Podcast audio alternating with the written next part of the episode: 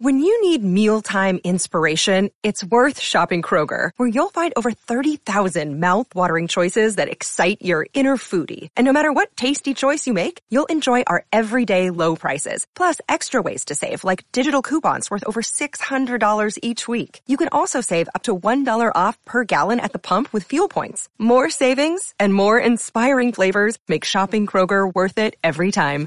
Kroger, fresh for everyone. Fuel restrictions apply. Before we continue, one of the ways we keep all of our content for you, the listener, free of charge is our amazing sponsors, and today, Anchor is one of those sponsors. If you haven't heard about Anchor, it's the easiest way to make a podcast. Let me explain. It's free, there's creation tools that allow you to record and edit your podcasts right from your phone or computer. Anchor is gonna distribute your podcast for you so it can be heard on Spotify, Apple Podcasts, and everywhere podcasts are listened to, and you can even make money from your podcast with no minimum listenership. It's everything you need to make a podcast in one place. Download the free Anchor app or go to anchor.fm FM to get started. Welcome to Popcorn Talk, featuring movie discussion, news, and interviews. Popcorn Talk, we talk movies. And now, here's Popcorn Talk's Marvel Movie News. Good morning, Merry Marvelites. Christian Bott here for another fun installment of Marvel Movie News, joined by Rachel Radner, Rachel Goodman, and of course, Michael Shirley. And if you're a Marvel fan to the extent that you watch a show like this, our guest needs no introduction, but he deserves one.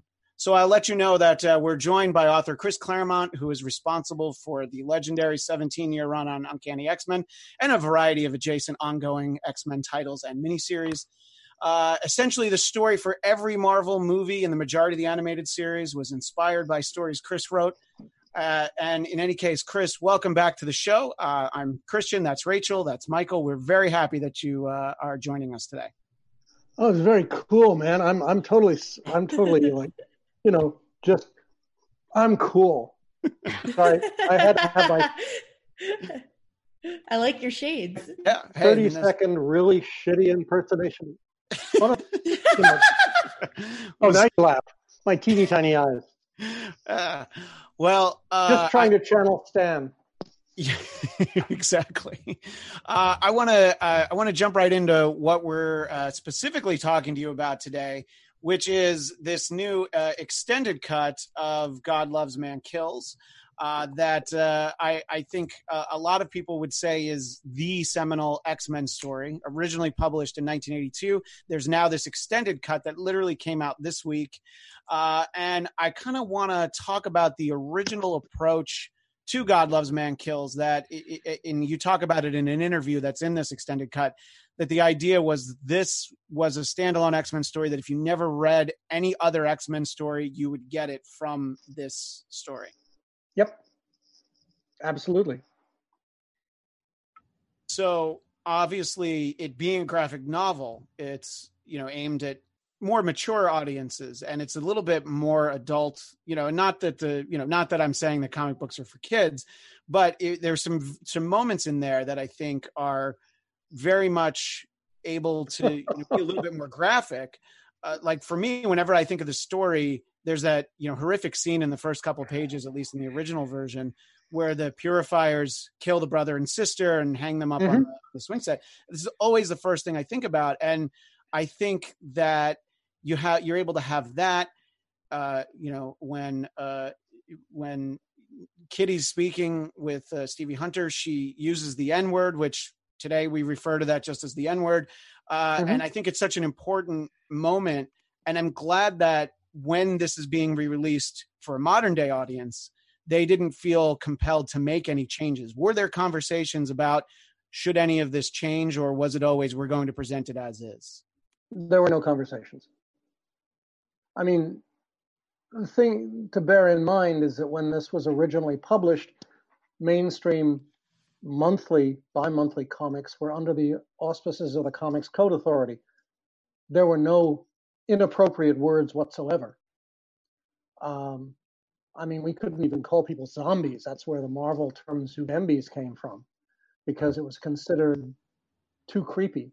Yeah. so, well, it was a more innocent age. Sure. You know, I mean, we that was back in the era when if a president did something wrong, we booted him out of office. Um, and if he I- hadn't I- been I- I pardoned, mean- he would have been indicted. So I don't, obviously, I don't, I don't even know if I can remember a time like that. But It to- but yeah, to your point about the comics code, I know that you know famously there were issues of Amazing Spider-Man where Harry Osborn is addicted to drugs, and the whole Yeah. point is drugs are bad, kids.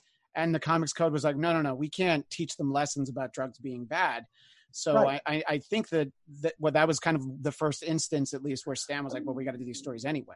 that was Stan's instance, but at the same time, Denny O'Neil and Neal Adams did this. I think it was Neal Adams, but Denny O'Neil wrote an equally powerful story involving. Um, ah, Speedy, I believe. I believe it's Speedy. well, it was uh, uh, what's it? Green Arrow and his kid sidekick. Yeah. Arsenal. Arsenal, Speedy. Yeah, so I think he went by Speedy was at the Speedy time. back yeah. then. So I would have thought that was the name that would go to um, Flash's kid, but there you go.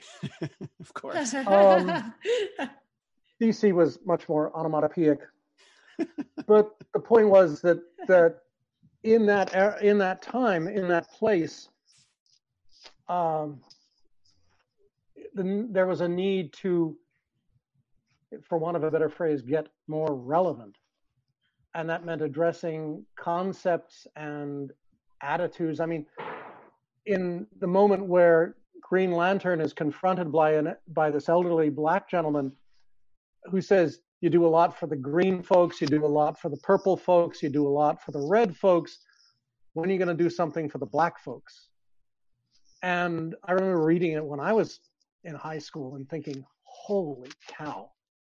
Because you had Neal's extraordinary visuals. I mean, powerfully empathetic visuals, and you had Denny's script, and it was like, wow, wow. You didn't, you don't see things like that in a comic book, and it was those were the first, I guess, shots across the bow of the comics code to say we're trying to grow up a little, and we want to talk about things that are not just oh Superman, I'm going to turn into a black person for a day so I can see, see what it's like.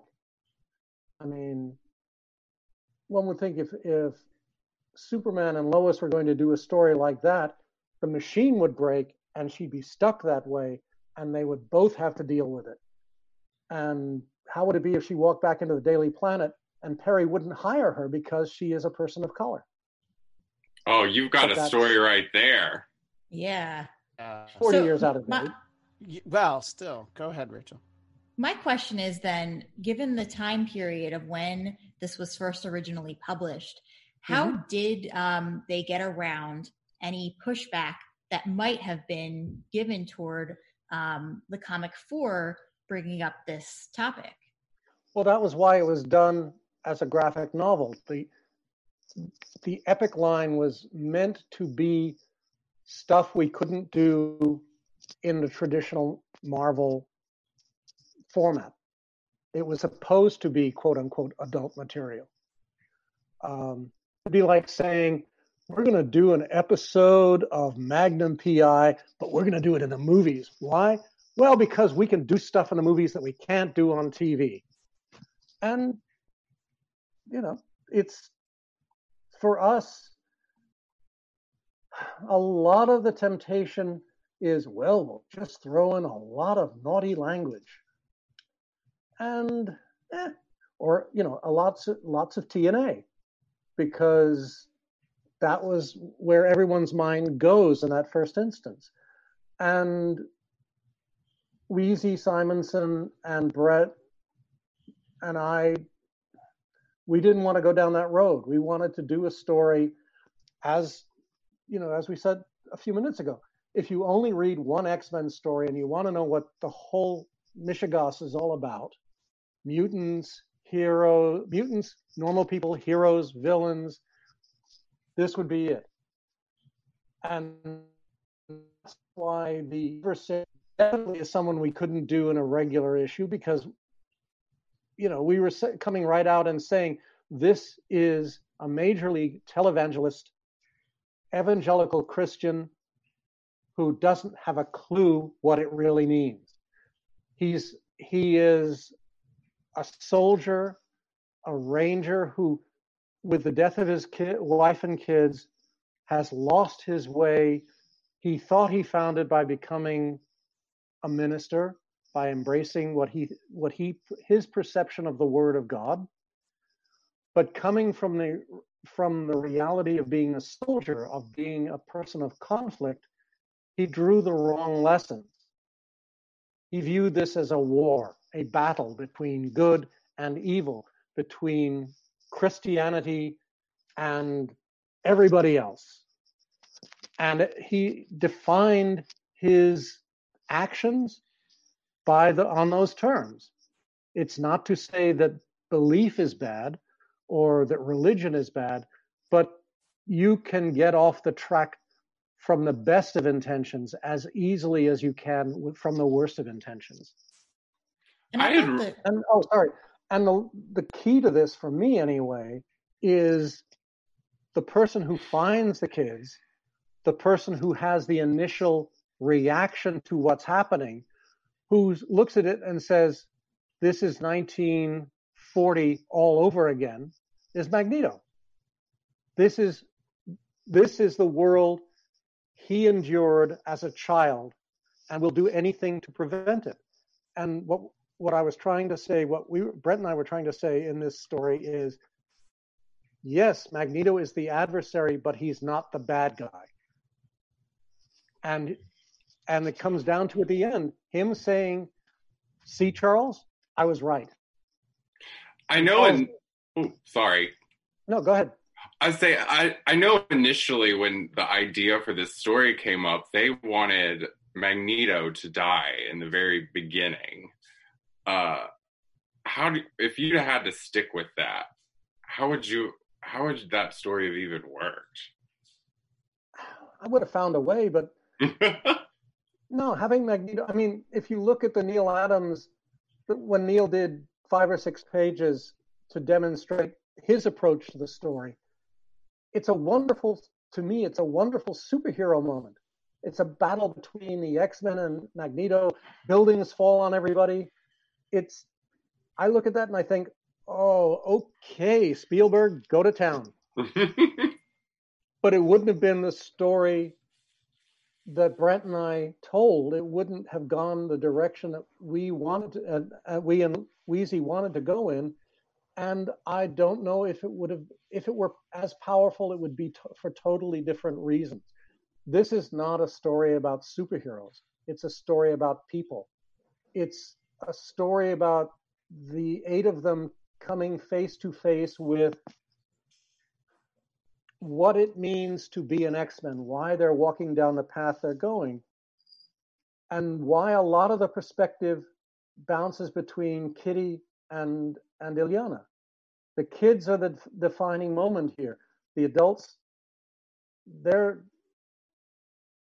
they run into trouble, but the kids are the ones who end up saving the day or trying to save the day. And it focuses in on Kitty with Stryker saying about Nightcrawler, you dare call that human? And Kitty saying, yeah, if the choice is you or him, I'm going with him. Why? Because she knows that Kurt, for all his physiognomy, is probably the most devout Christian they know. Because Kurt's decision when he was young is I can either hate myself or I can figure out that if I look this way, it's because God made a decision if I say that God made a decision to make me a monster, does that make God evil? And if God's evil, what the hell is my the point of my life? So he decided, finally, God did it for a reason. Therefore, being ethical and human, I've got to find the reason and live as much of my life as humanly possible by the tenets laid down in the New Testament because I went back and read the whole flipping book. And you know and listened to evangelical preachers for like six months all on tv of course. And to me that's that defined it was a defining moment for him as a character. But then you have Kitty saying, "Yeah, if it's him or you, I'm with him," and that's why the saving total contrast to today in terms of perception. The person who saves the day, who resolves the conflict, is an officer of the law because that's what good cops do. They resolve things positively.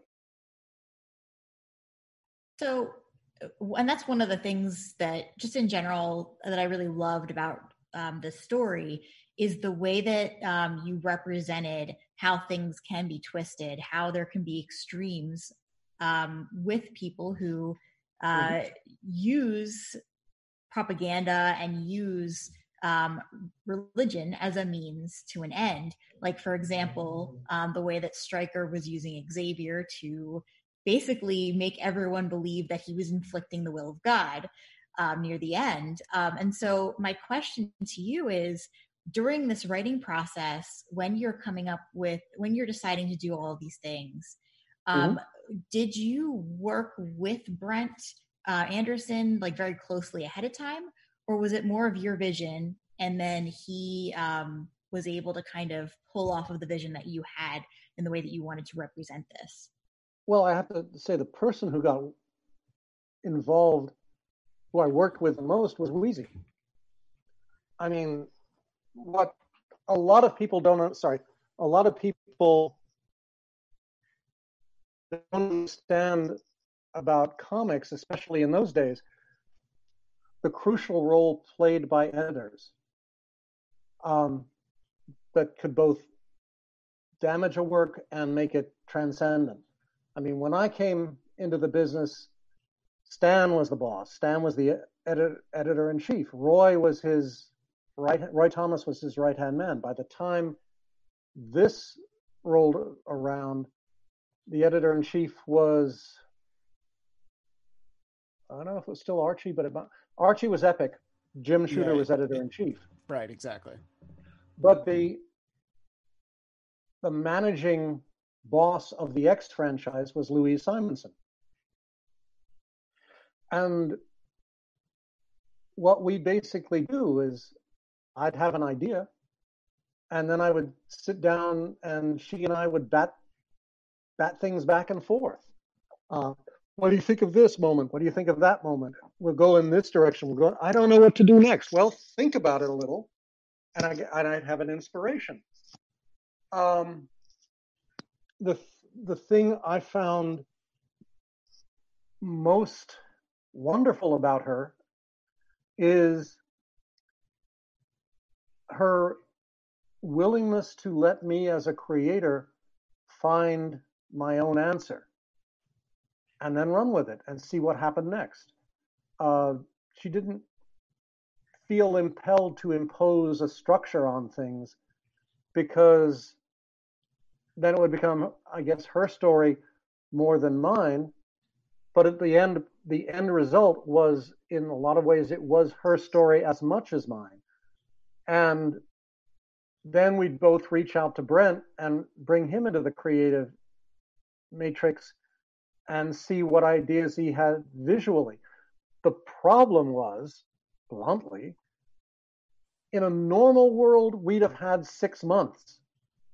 And Brent's involvement would have been a whole lot more seminal and and all embracing.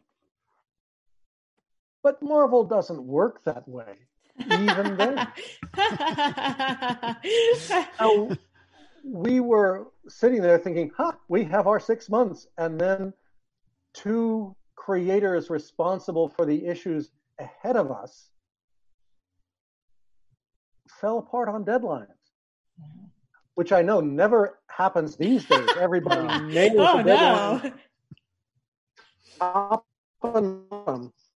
So this is why Bob McLeod and I suddenly discovered that what we thought would be the first issue of New Mutants was now a graphic novel, and we had to slam it out overnight, oh. which we ah. did. And then Brent and I were the next in line. So Brent was basically, I gotta draw this. Just send me the pages. so all the conceptual stuff fell on Weezie's and my shoulders out of necessity. Be, uh, Touching on because also we weren't working full script. Sorry, I'm getting tangled in my mic cord. That's So all right. the the Marvel style that Stan established time to do full scripts, and besides, when you're working with Jack, the like of Jack Kirby or Steve Ditko, why are you wasting your time? Just point Jack in the right direction and turn him loose. Which, if you want to know the bad side of that, read the first year of New Gods and just get your eyes- no. he's so good Yeah. so he was so good, so creative, so gifted that every page of every issue was new stuff. Which after three issues, as a reader, your head explodes because you can't keep track. and well, DC has been living off of Jack's creation now for 35 years. But Stan knew how to edit him which is to pare it down to the essentials that get you through that story and set up the next story. But to Jack, he's looking at all of his cool stuff being thrown away by Stan or postponed by Stan, and it made him crazy. Um, the same thing sort of happened to me and John Byrne. John would draw this neat stuff and want the story to go in direction A, and I'd look at it and say, "Oh no, no, no, B is so much better," and I'd just rewrite it. Yeah. and after you know after 30 issues it got to a point where john couldn't take it anymore. Um, it would be like me writing a plot or writing a story and having the artist go somewhere completely different. And i'd have to figure out how to make it work. Um, which happened to me 10 a few years later Sure. so with another artist who shall remain nameless Um, but that's it. It comics then was a totally interactive uh, industry. Now with writers essentially expected to write full scripts that are sent to whomever.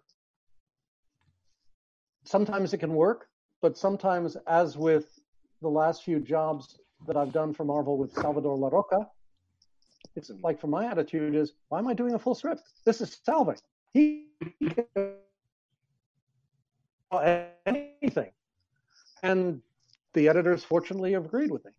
So you find the right creative structure for each partner in turn, and you find a way to go with it.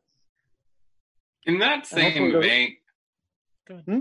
In that same vein, the characters you've created so many epic characters, and so many of them have gone through so many costume changes. So you know the first one's going to be like really important when you're first creating a character. I'm sure it's different now than it was then, but how much did the writer or or just you get to put into what the character's costume looked like and how Well, the they irony, looked?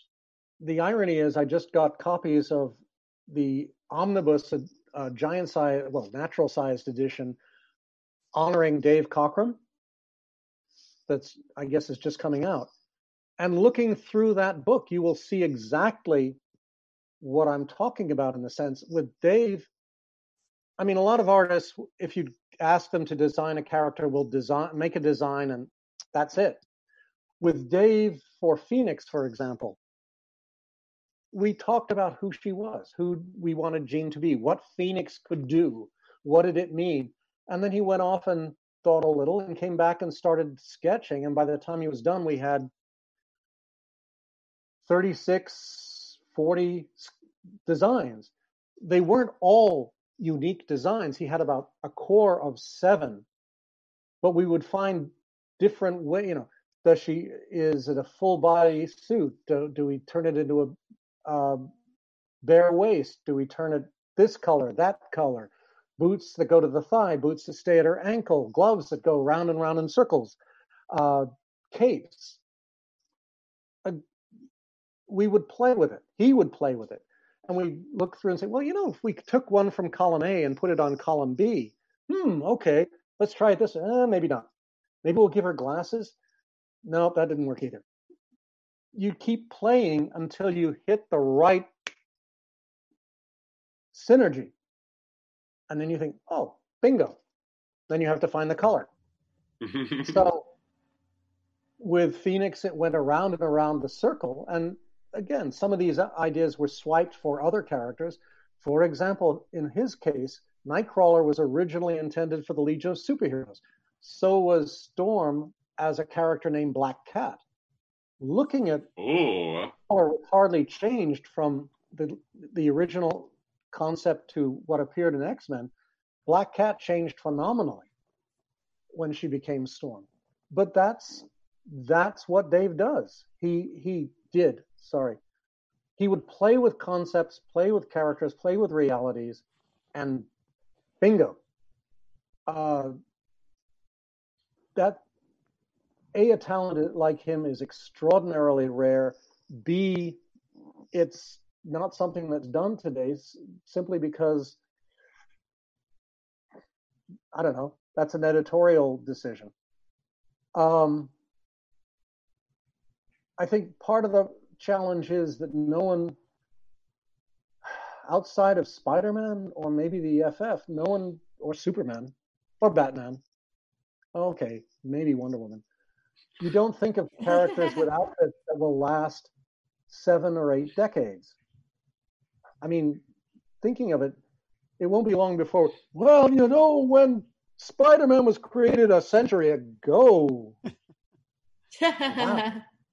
Yeah. Oh, sorry, my my screen just shut off. Oh, Um, well, we still see you. yeah. But no, but I mean, to think that we're talking in Marvel, we're talking about characters who were created 70 years ago. How, are these outfits relevant? Well, yeah, they work. Why? I, because Iron Man's uh, armor is cool, and yet in the movies they found it a, a way to make it more cool with with, with nanites. Yeah. Spider-Man, much. Uh, Thor, bingo. Yeah. And in certain how depending on how you like Hawkeye, the visual evolves. So you find what works, and the same applies to comics. I think for me, if I were approaching, if I were writing Magneto today, I would try to find a way to approach the purpose of the helmet. It shields me from telepaths. Okay, but you realize if someone hits you on the head with a hammer, that's gotta hurt. Just from a oh, alone. So, is there anything else that helmet does? Well, I was thinking, okay, when he's in space, yes, the helmet links up, you know, there are membranes that automatically extend to the rest of his costume, and bingo, he's in a pressure suit. Over the years, my visual, my conception of, for example, the New Mutants or the classic X Men armor, well, costume, well, it really looks kind of hung- weird, just, you know, very 60s. Yeah, but what you don't realize, it's nanite bob- body armor. It survives impacts from all manner of, of energy and projectile weapons. It'll protect you whether whether you're underwater, in in, a vac- in vacuum space. You can survive whether you're in winter, Antarctic winter, or Saharan summer. Bingo! You can do anything with a skin tight costume because a the character looks good, but b you control the words, and the words are what are used to define the material, the costume, the person. So you play. You find as things evolve, so does the storytelling or the way you structure the storytelling. You know, uh, in in that vein, I think uh, an interesting thing is, you know, Kitty, who is such an important character and uh, always been uh, my personal favorite, as I've talked to you about in the past. There were some very different uh, growing pains and evolutions. So in this book, we have, of course, the uh, Ariel costume and code name, which for me, she didn't actually have that long. I mean, it seemed like she settled into Shadowcat for a while. How much of that was behind the scenes? Just trying to figure out what was right for her or did you think it was appropriate that a 13 year old girl would probably just impulsively be like no i don't want to wear a skull cap i want my my hair to show or uh, you know, how much of that was just maybe you didn't like some of those designs uh, for her earlier iterations because it seemed like she stuck with Shadowcat for the longest of at least those three before she went the Jean Grey route and really just became Kitty Pryde without a code name as far as I can remember. Mm. How to tactfully respond to this? she looked kind of like Marvel Girl to me as uh, as as Ariel, Ariel, yeah, yeah. Well, one iteration. Trying to show that costume. before, yeah. yeah.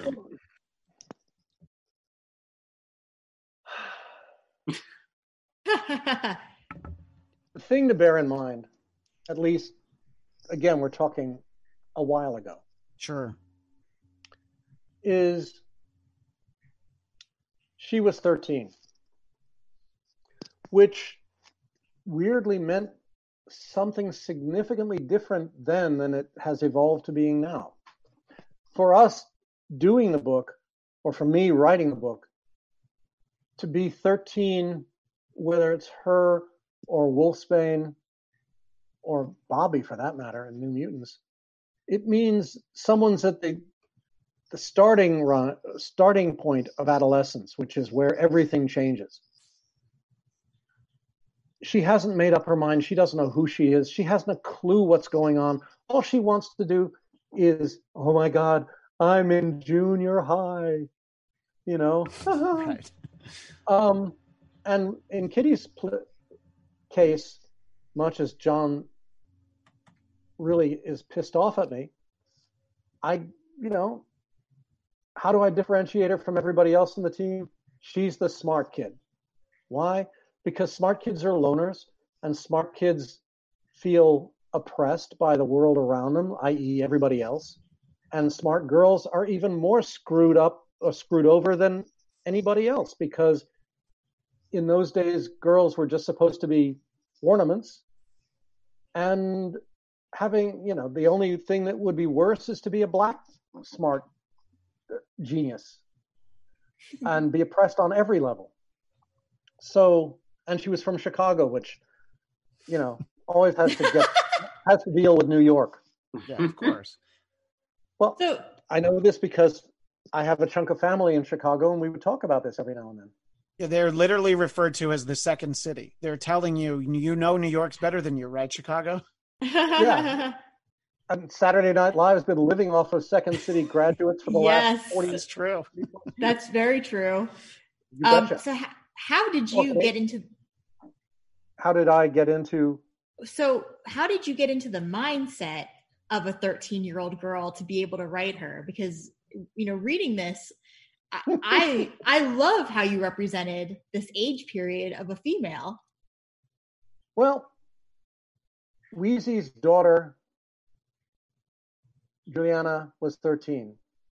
Her best friends were a set of identical twins who were 13. I took notes. Because that's what writers do. It's like there's a seminal moment from that, you know, Weezie and Walter were away for a couple of weeks. They came home and Weezie gotten a sh- haircut. Her hair was really short, and Walter had shaved. I don't know if you've seen any pictures of Walter. It's like, huh, gone the opposite route now. He's totally Letterman. but they walked in the door. they walked in the door of their apartment. Juliana took one look at them and ran away in tears because the reality of her world had changed, and no one had asked her. Well, I swiped that one.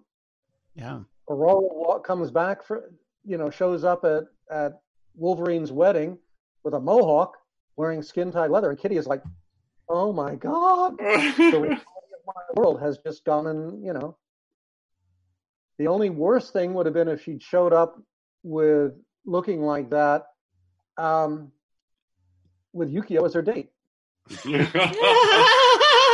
well, you know, referring to that, there's a there's a que- there's a question uh, in the chat that kind of ties into this. It's from uh, someone named Sam Edmonston. Uh, you know, in in the present day and in more recent years, the idea of having gay characters is more acceptable, and characters that you write. I mean, you co-created Northstar, and then obviously Bobby Drake uh, was somebody that you uh, you know were able to write for a while.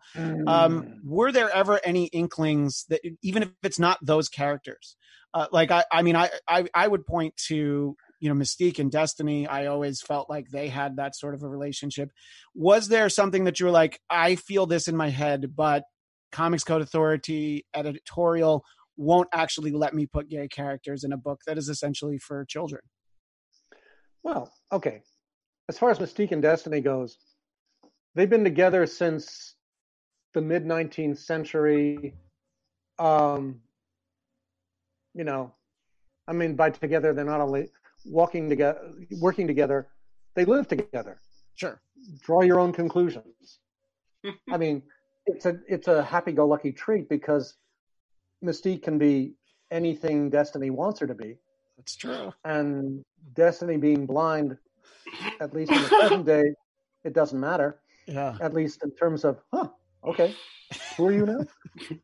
um, but again, this goes back to what I was saying before. It was almost a game between Frank Miller and I. You can do whatever you want in monthly comics. You just have to be subtle. And su- subtlety can be a very broad term sometimes um, you know, it's it's not that hard. It's you just have to figure out: Do I want to hit the reader over the head with with you know a, the proverbial baseball bat, or do we just do it? And if they don't notice when they're 12, well, they might come back when they're 24 or 40 and realize, huh, didn't see that one coming um you know i mean john john's intent from the start was that northstar was gay which you know there was alpha flight that's not my bag Sure. not my part of the my part of the, the canon but yeah i knew there were characters who who certainly could make people could raise questions I mean, all you have to do is follow the relationship of- Kitty and Illyana for years, and in a way, how pissed off. Well, all you have to do is read Days of Future Past. In the last scene, where where Rachel's holding Kitty and saying, "You know, I love you." Well, is that a kid saying something about a mom figure? Yeah. Okay, maybe um you know it's it for me as a writer for the com this being trained in the era i came from and perhaps to a large extent still inhabit a lot of this falls under the heading of none of your damn business no offense No, sure. you don't walk up to someone and say hi i'm bill are you gay you know, it's like, huh. Any more than one should say, are you a person of this color or that color? Are you a communist? Yeah. It's like if if they are a good person, bingo. That's does that couldn't you not be satisfied with that and move on? You might discover all the other elements as you go, organically out of the interaction between people, but that's that's I guess like life. You don't you shouldn't hit people over the head right off the bat because then that caption, that moment becomes that's the story. Maybe it can be, maybe it isn't. You know, it's like I'm working on an idea where you think Nightcrawler's true love is Amanda Sefton. Yes, a, a good-hearted, heroic, almost um, heaven-like sorceress. And then we threw in Bloody Bess, or I threw in Bloody Bess. Huh, psychotic killer. Yeah, but Kurt looks at her and goes, hmm, there's something about her. And she looks at him and goes, hmm, something about you. So what do you, I mean, it's a yin yang. Um, it's, everyone looks at Kitty and Peter and thinks, huh, That's the relationship. Yeah, she's 13, he's 19. Maybe it's a relationship, though he better keep his hands to himself. yeah. Trust me, that conversation came up more than once in the book as well. You know, where where Kitty's, you know, when the, they're fleeing the brood, and she says, "Oh my God, we're all going to die. You want to do it?" And Peter's looking down at her, and, and Paul Smith, he drew like the most innocent 13 year old imaginable in the most traditional nightgown. I mean, it's like you could not get any more 19th century perfect than that. And Colossus does the hero thing. He says, I know how you feel, and perhaps I feel the same way. Uh. But, tomorrow, but this moment will never come again in your life. And if, if we survive tomorrow, you might you can't go back once you cross that Rubicon. It's not exactly what he said, but that's the essence. No, yeah, but yeah, I mean, he yeah. said, "You're 13, kid. Grow up a little." yeah. Well, a character you that's create. Subtext, but that's what it should. I mean, for me, sorry, for me, if we're gonna get on a soapbox, that's it. She's a kid. Yeah. Which a few years later, when she's 16 and in the clutches of um, uh,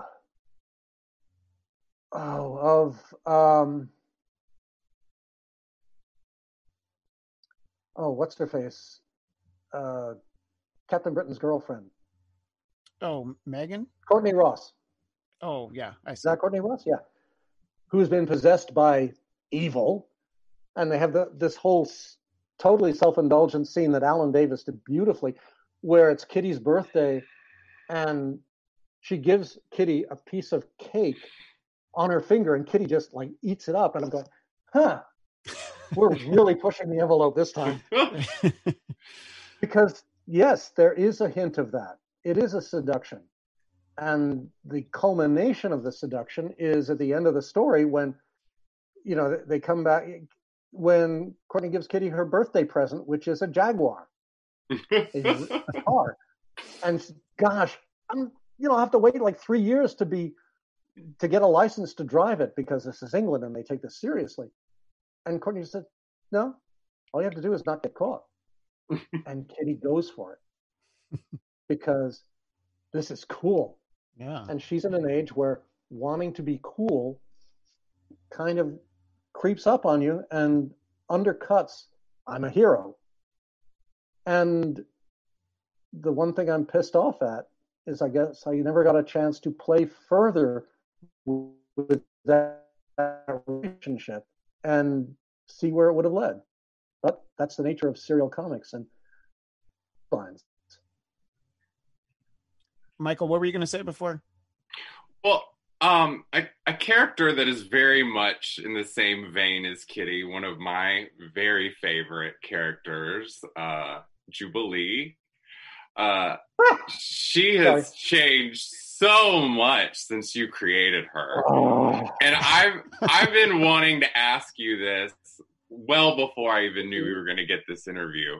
But yeah. what do you think about Jubilee being a vampire? I mean, I know she's not anymore, but would you ever in a million years have thought she'd be a vampire or one day she'd lead Generation X, which is like my oh my god, my favorite. That's, that's so. your book, yeah. Yeah. oh, I'm sorry. This is gonna be too long of an answer, isn't it? Not really. I'm just okay. Uh, well, it's funny because I read a review of of God Loves this morning, where the guy who wrote it said, "What I don't understand is why Kitty looks like someone in her 40s." You know, shouldn't she be in her 20s? And the problem, the interesting thing is, Brent and I went around the block with Jordan on this, starting with, okay, how the old is she?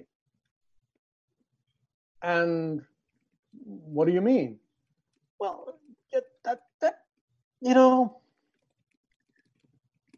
if you look at the Marvel structure, reads like in his 50s, 40s, 50s. He's a he's the older guy. Why? Because he's got all this white hair, you know, discreetly on his side, but it's all there. And you work down from there. But you also think, huh, when the X-Men started, they were all high school age. But now Scott's in it, you know, the way we're playing it is Scott's in his 30, 20s, late 20s, 30s. Okay, how old's Colossus? Well, I mean, sorry, how old's um yeah, how old's Colossus? In his late 20s? Okay, Kitty's like 7 years younger so, so should she be in her early 20s? Okay. Then I see an issue where Colossus has a beard and he looks not in his 30s. He looks older. And I'm thinking, if we're, I mean, this goes back to an issue years ago when the writer of Excalibur wanted to have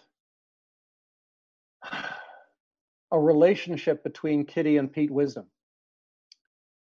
And, you know, my head's exploding right from the start, but it was pointed out that she's underage, legally underage, especially in England. You can't do that. So, boom, he bumped her up to her early middle 20s. Except that our point, points were raised. This isn't DC. We don't do that. Everything's interconnected. If you bump her up six years, then Peter Parker is like in his 30, uh, pushing 30.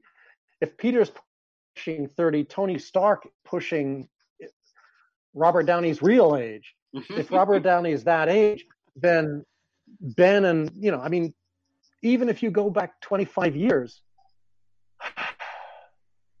okay, so we're talking first Iraq War instead of World War II, but it still starts to get really, really complicated uh, in in dealing with the Marvel universe. So the the decision we got was that Kitty kind of play late 30s near, you know, young late, and believe me, the the Brent's original sketches were older, so we cut her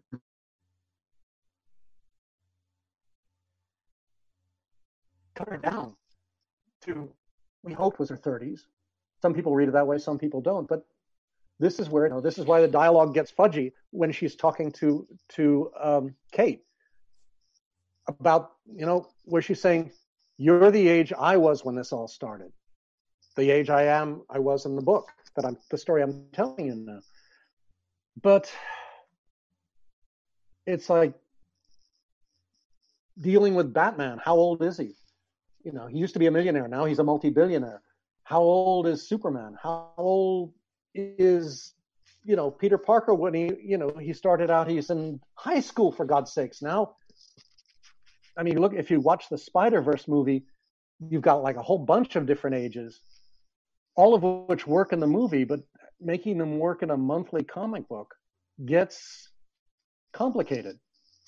So, my my short answer is Jubilee was there to be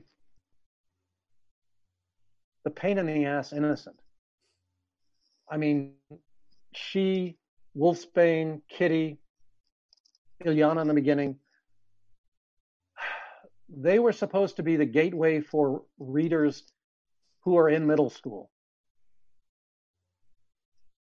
If you that's want how older, I got hooked with Jubilee. Well, but that's it. You know, I mean, that's I would collect the cards, and then I got a little older, and then you know you introduced Jubilee, and she's like around my age, so I think, mm-hmm. oh wow, what's that? And then that's how I started reading the comics instead of just collecting the cards. Well, then on top of that too was my my wife and her little sister. You know, going back to when the character was current, uh, you know, first from the uh, the animated series, they're Chinese American, so that was another mm-hmm. level in which they identified with her. So she was younger, and it was like, look, there's somebody on TV that that we feel like looks like us. So I think that uh, you know it's it's an important character.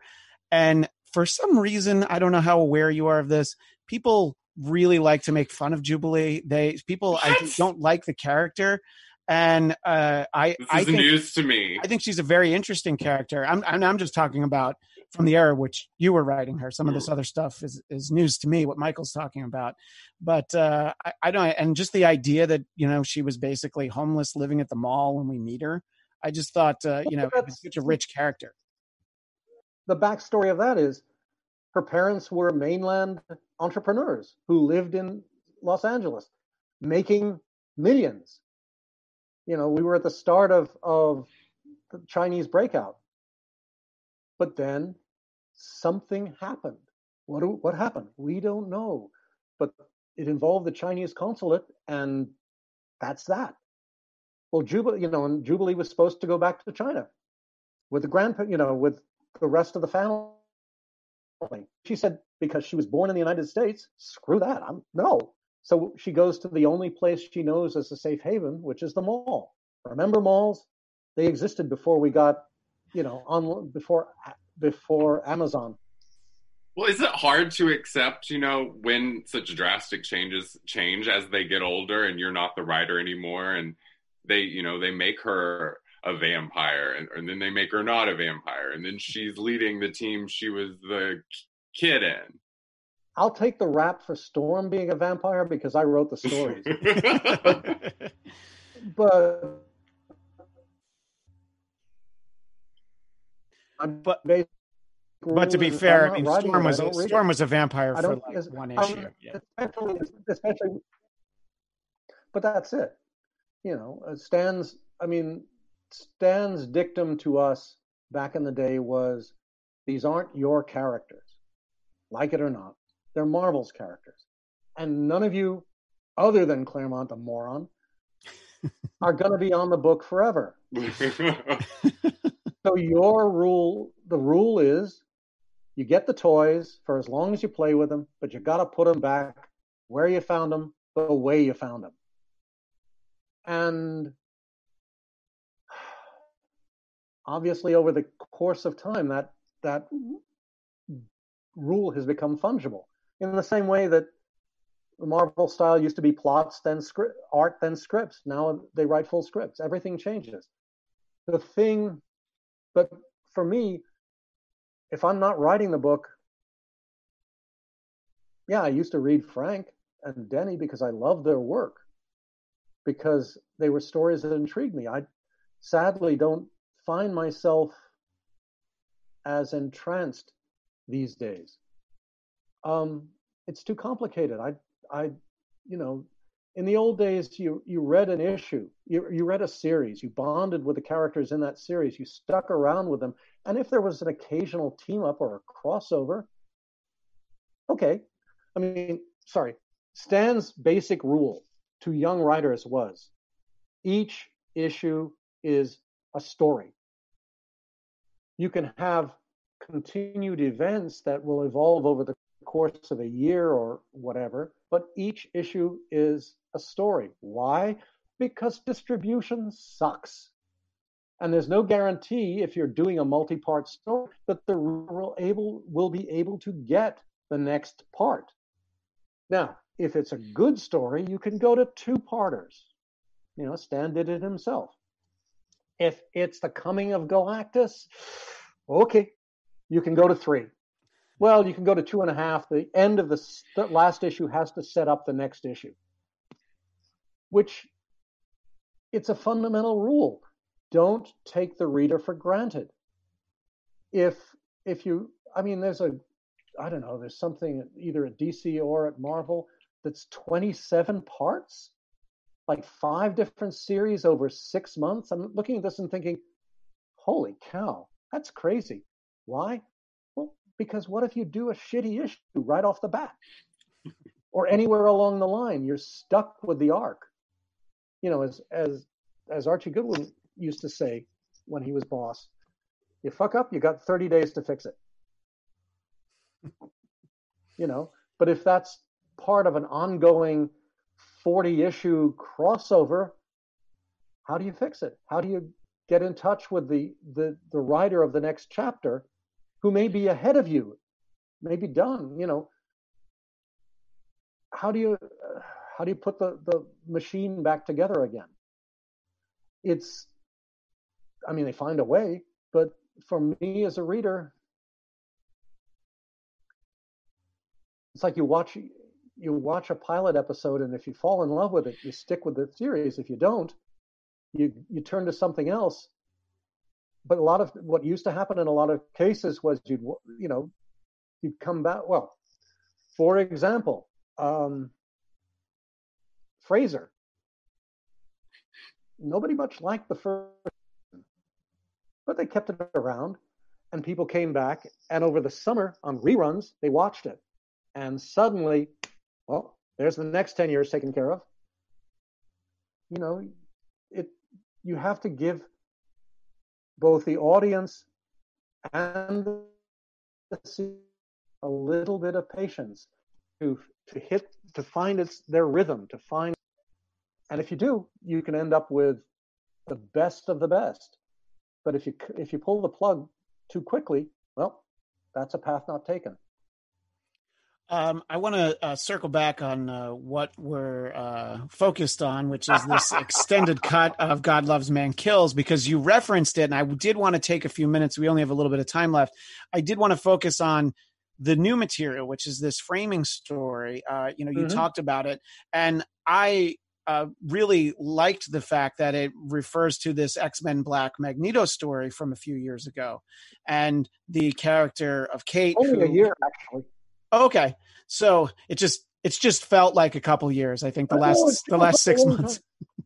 but uh and just talk about the decision to kind of do that and and you know revisiting that story and you know there's the moment in the original story that I, I think was very powerful where magneto thinks of his own daughter thinks of when he met kitty pryde and mm-hmm. she was 13 and this other kate also being 13 so talk about using that story to frame this one well, there are a couple of interesting elements to it.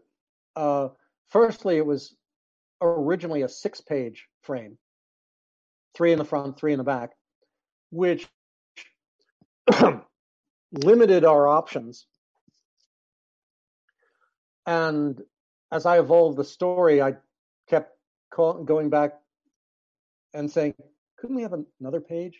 Well, actually, another page would be how about 10 you, you said six but i'll raise you to 10 because these are it's a really good idea. And they you know jordan agreed with me reluctantly and we got 10 but i mean i as i started to say i read this review online review this morning and the critic didn't like it. Because it's like huh i was expecting something brilliant but all we have is Kitty showing up and talking to this kid and introduce it, setting up the story. And my, my feeling is, yeah, because that's what an intro does. Ideally, when you see how we get out of the situation at the end of the second issue or the back of the graphic novel, it will all fall into shape or, not. But from Brent's point of view, holy cow, I get to draw the dragon. Cool. it's you know i wanted to find a way to because the world that exists today is in many respects different yet scarier the, different yet the same yet scarier than the world when i wrote it. I mean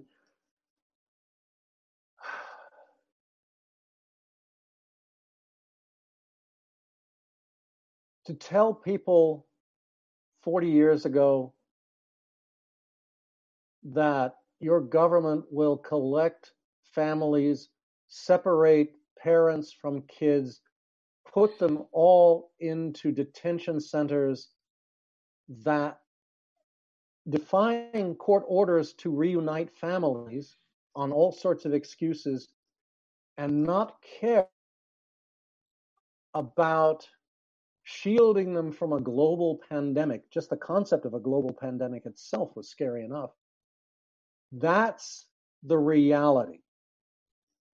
To try to put that in terms within a comic book to make it relevant to the readers not only in terms of what is happening, but how they affect character, well, Kate in this instance, is a hmm. challenge. Part of that is the reason, you know, Kitty shows up and Kate's, all I know about you is what I see on the news, which means you're scary. You're, could be a terrorist. You know, I, on the other hand, I liked Eric. He was nice until he like used his power, and then I realized who and what he was, and it scared me. I'm giving a lot of subtext, but the whole point of this story is looking at people and seeing who they are, judging the person and not is Nightcrawler a monster just because he looks like a monster? Or is he a decent person who just happens to look weird? Um, is there a part of us that will say mutants are okay, but we're only going to consider them two thirds of a real person and we won't give them the right to vote? I mean, that's traditional, isn't it? There's precedent. Um, there are there is a subset of this country that might feel otherwise. But saying it in reference to fictional realities and fictional characters might hopefully get under people's automatic reaction in a way that will hopefully make them step back and think for a little. What does this mean? What do the words of the Sermon on the Mount mean? Look at the weakest among you. Look at the hurt. Look at those who are oppressed. Do you not consider them your brothers? Well, maybe, kind of, or not. The same goes here. It's like, hi, I'm Kitty. I'm Kate Pryde. Oh, you're a mutant. Yeah, like Magneto, like Erik. I thought we could sit down and talk. Okay, but the TV says you're scary. You're you're a terrorist. Well, let's talk, and you you know, you tell me. Well, there's never been a more appropriate time than now for an extended cut of this book. Yeah, I, I go ahead. Know, I was hoping there'd never be an appropriate time for the book at at all. But sure, surprise. Sorry, didn't mean to get. but I mean, this the, the thing.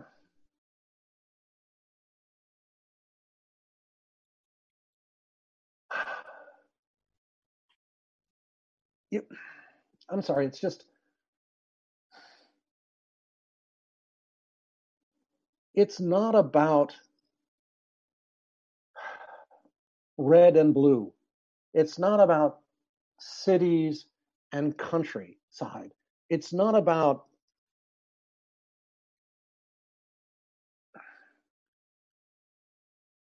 Alabama versus Massachusetts.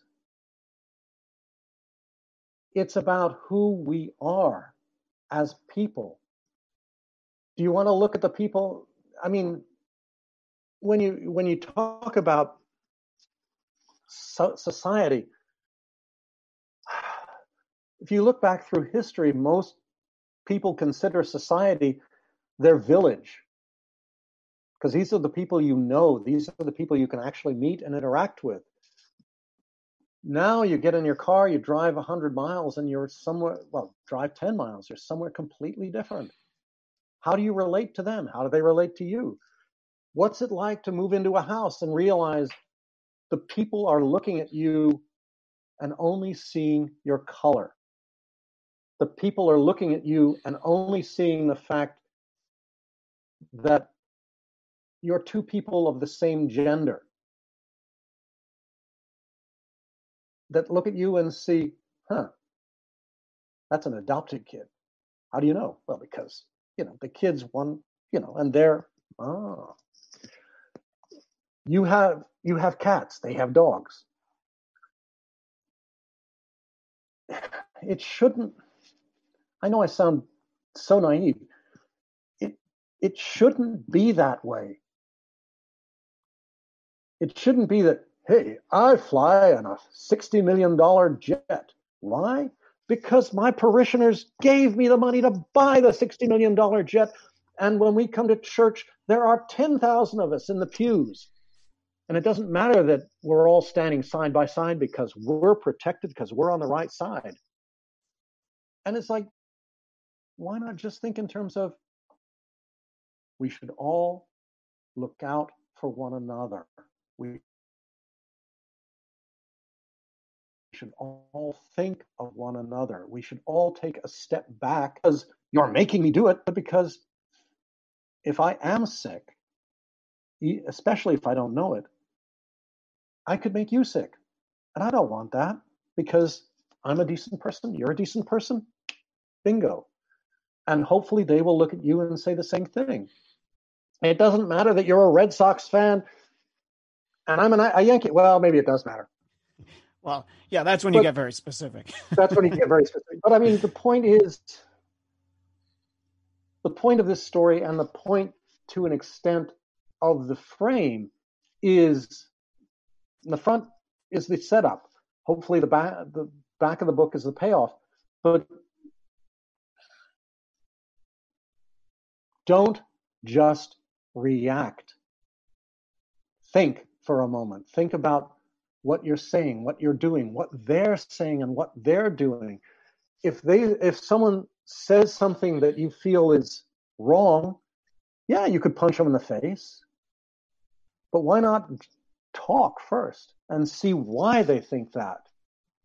And maybe they'll they'll if you can listen to them, perhaps they will listen to you. It's it isn't ideal, but you know, I write comics.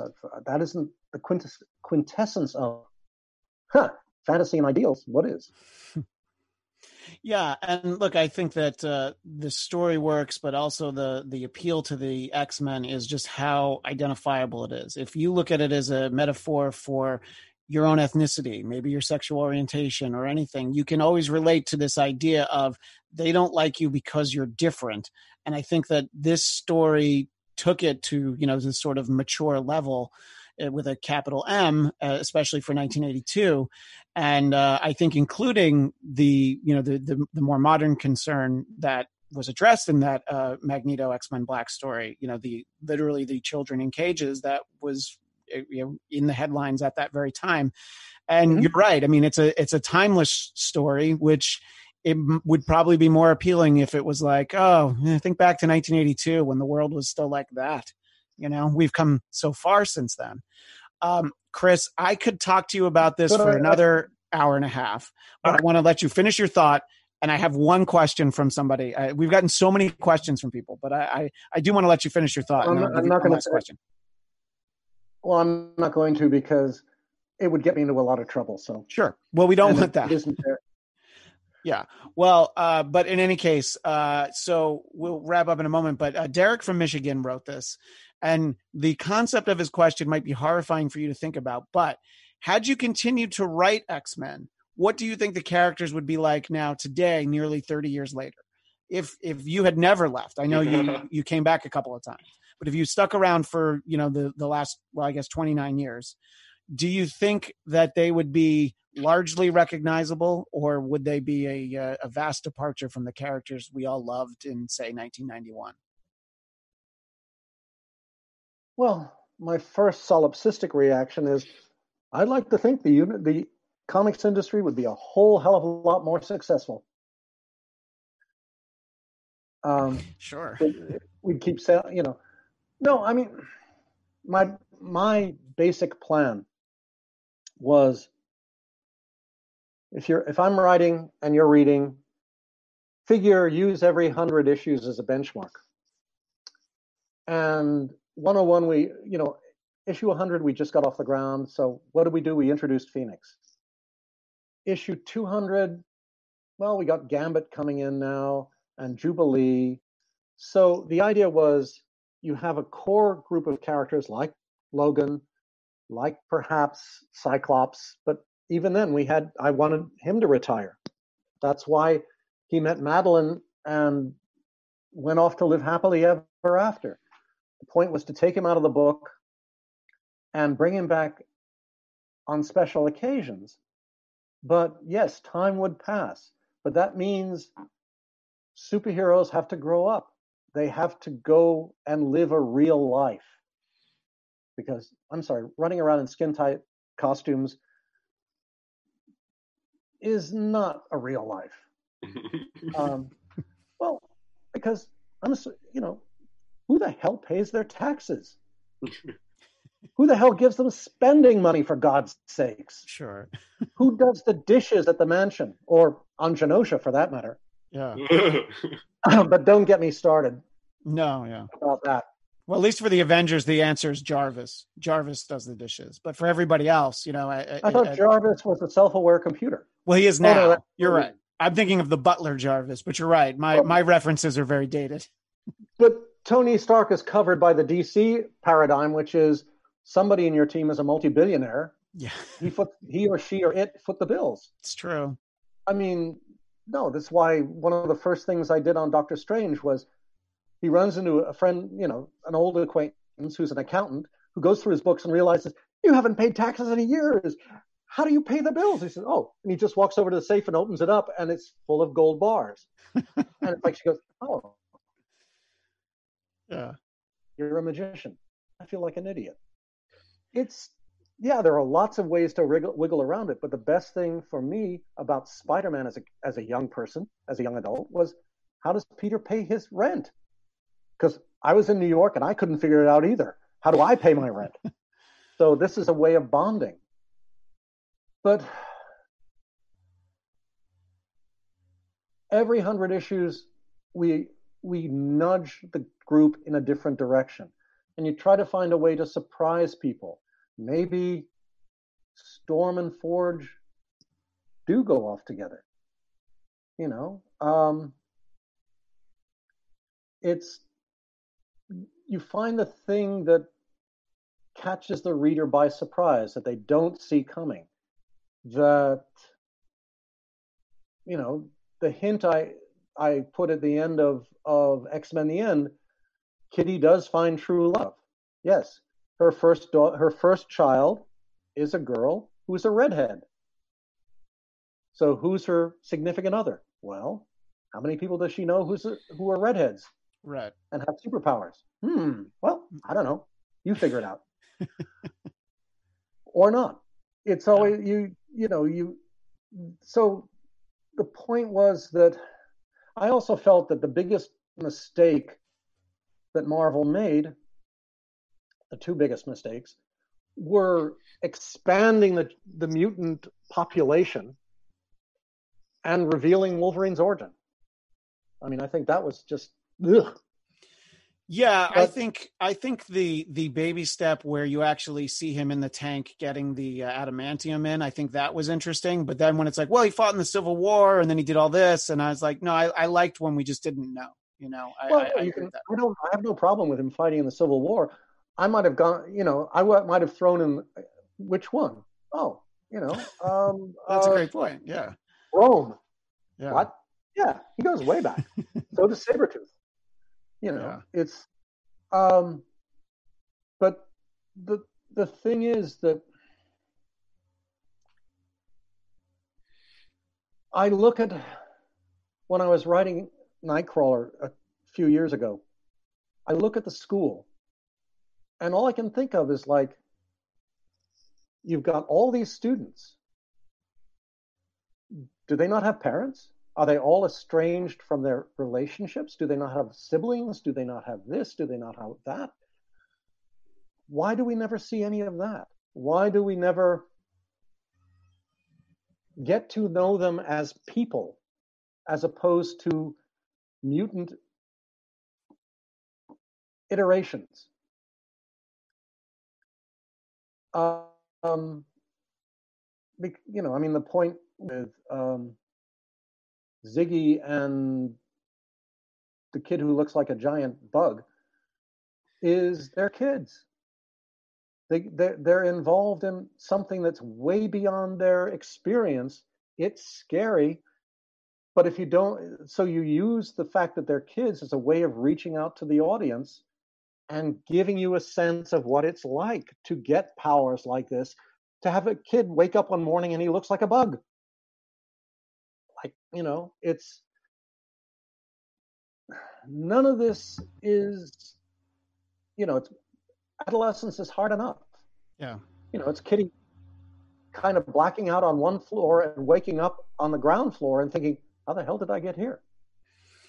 You don't, you know, it's it's giving the average reader an emotional kinetic touchstone with the events so that they can say, oh, yeah, I've been to a new school where I don't know anybody and I don't know where to sit and and everybody's looking at me and making snide remarks and how do I make friends? Where do I go? Who do I trust?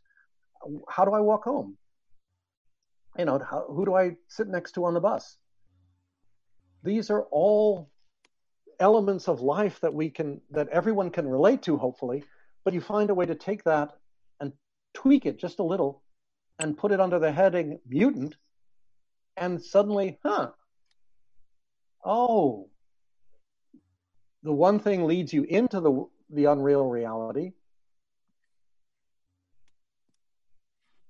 but what happens in the unreal reality can perhaps give you a touchstone reality and better understand the world you live in and the people who live around you. I mean, maybe that's getting a tad too pretentious, but for, that was always my kind of goal. When you have all of your characters living in this bubble where all they know are people like them, where all they relate to are conflicts and adventures defined by their unique reality, where the interaction with the outside is limited. And from a perspective of prejudice, in that outside is bad, they are a threat, inside is good, we are all alike. That I find disturbing. That's though and yes i totally concede. I am an old fart. I've been reading and doing this way long. But that's not the kind of story i would like to read or i would like my kids to read. They are not the kind of people i feel any interest in knowing. And as a totally capitalist entrepreneur i want to sell I want, if I can find a way that this reframed God's love can perhaps reach out and, and find one or two or three new readers who pick it up, okay, I'll give it a look, and think, hmm, how does the end go? And then, oh, I like this. Let's see what else can, I can find. That to me is is as I keep have said time and time again, that's gold. That's that's matter. That matters. That's what writers do. We try to find an audience that embraces the characters as the characters embrace them, and then they pass on the word. And if we can, if I can do that, I have, I have fulfilled my obligation as a creator. And you know, hopefully next issue I can sell, you know, sell a few more copies and a few more copies and a few right. more copies. Well, the uh, the thing that we've been talking about for much of this time, of course, is this extended cut of uh, "God Loves Man Kills." I'm very bad with the camera work here, but uh, uh, there's, there's four a, different covers. Yes, there's four different covers, uh, and uh, there's also the second issue will come out. Uh, Marvel shipping is a little bit delayed, uh, but uh, the second issue will come out somewhere in the next couple months. And uh, Chris, I, well, I really want thought it was August. Oh, maybe it is August. Great. I, I just didn't know how soon it was because I knew that they were they were doing every other month, but it seems like they're getting caught up. Oh, okay. Now. Great. I, so, yeah, because the, the the the flash I got from the office was first week of July, first week of August. Right. If it's first week of September, not bad. People might actually go well that they can smuggle something in to read. Yeah. Well, I uh, I feel like that might be an excuse to try and take up more of your time. And you know, we lost Rachel, our co-host, because she had a work emergency. Oh, she did sorry. homework. She did homework. She actually read First Flight, and she she's an author, so she had questions about First Flight. I've always wanted to ask you about First Flight and Sovereign Seven. So at some point, I would like to talk to you again about not the X Men, but there's always Not a problem. X Men are always at the forefront. You know. Look, I can, people can do worse in Well, their career. Chris Claremont, thank you so much for being so generous with your time. We had so many questions in the chat, and uh, I literally got to one of them. So my apologies to everyone, and uh, everyone who would like to keep in touch with you. Uh, you're very present on Instagram at Chris Claremont. Uh, you let people know what's going on in comics, but also just uh, in your day to day. You know, uh, some beautiful scenery in there too. So follow Chris at Chris Claremont thank you again for uh, being so generous with your time. We really appreciate it. One last thing, if I can. Yes, please. Uh, either if you ha- if anyone out there who has questions who did not get a chance to ask them, just send them to me on Instagram or on Facebook. You know, um, I'll be happy to answer. Very Well, yeah. generous. Yeah, that's that's great. And I'm going to compile some from the live chat too, and uh, you know maybe I'll bombard you with them. But uh, uh, until then, uh, All right. I again, don't guarantee I'll be civil, but I'll answer. yeah, exactly. Well, yeah, I, I I know the uncivil ones, so I'll, I'll keep those to myself. Uh, the extended cut of X Men: God Loves Man Kills. Uh, I think everybody uh, should read it. If you're if you're a comic book fan, if you're an X Men fan in particular, it's a great story. Uh, rereading it for the first time in decades, uh, I was just struck by how how great it still is. So I want everyone to uh, to check it out.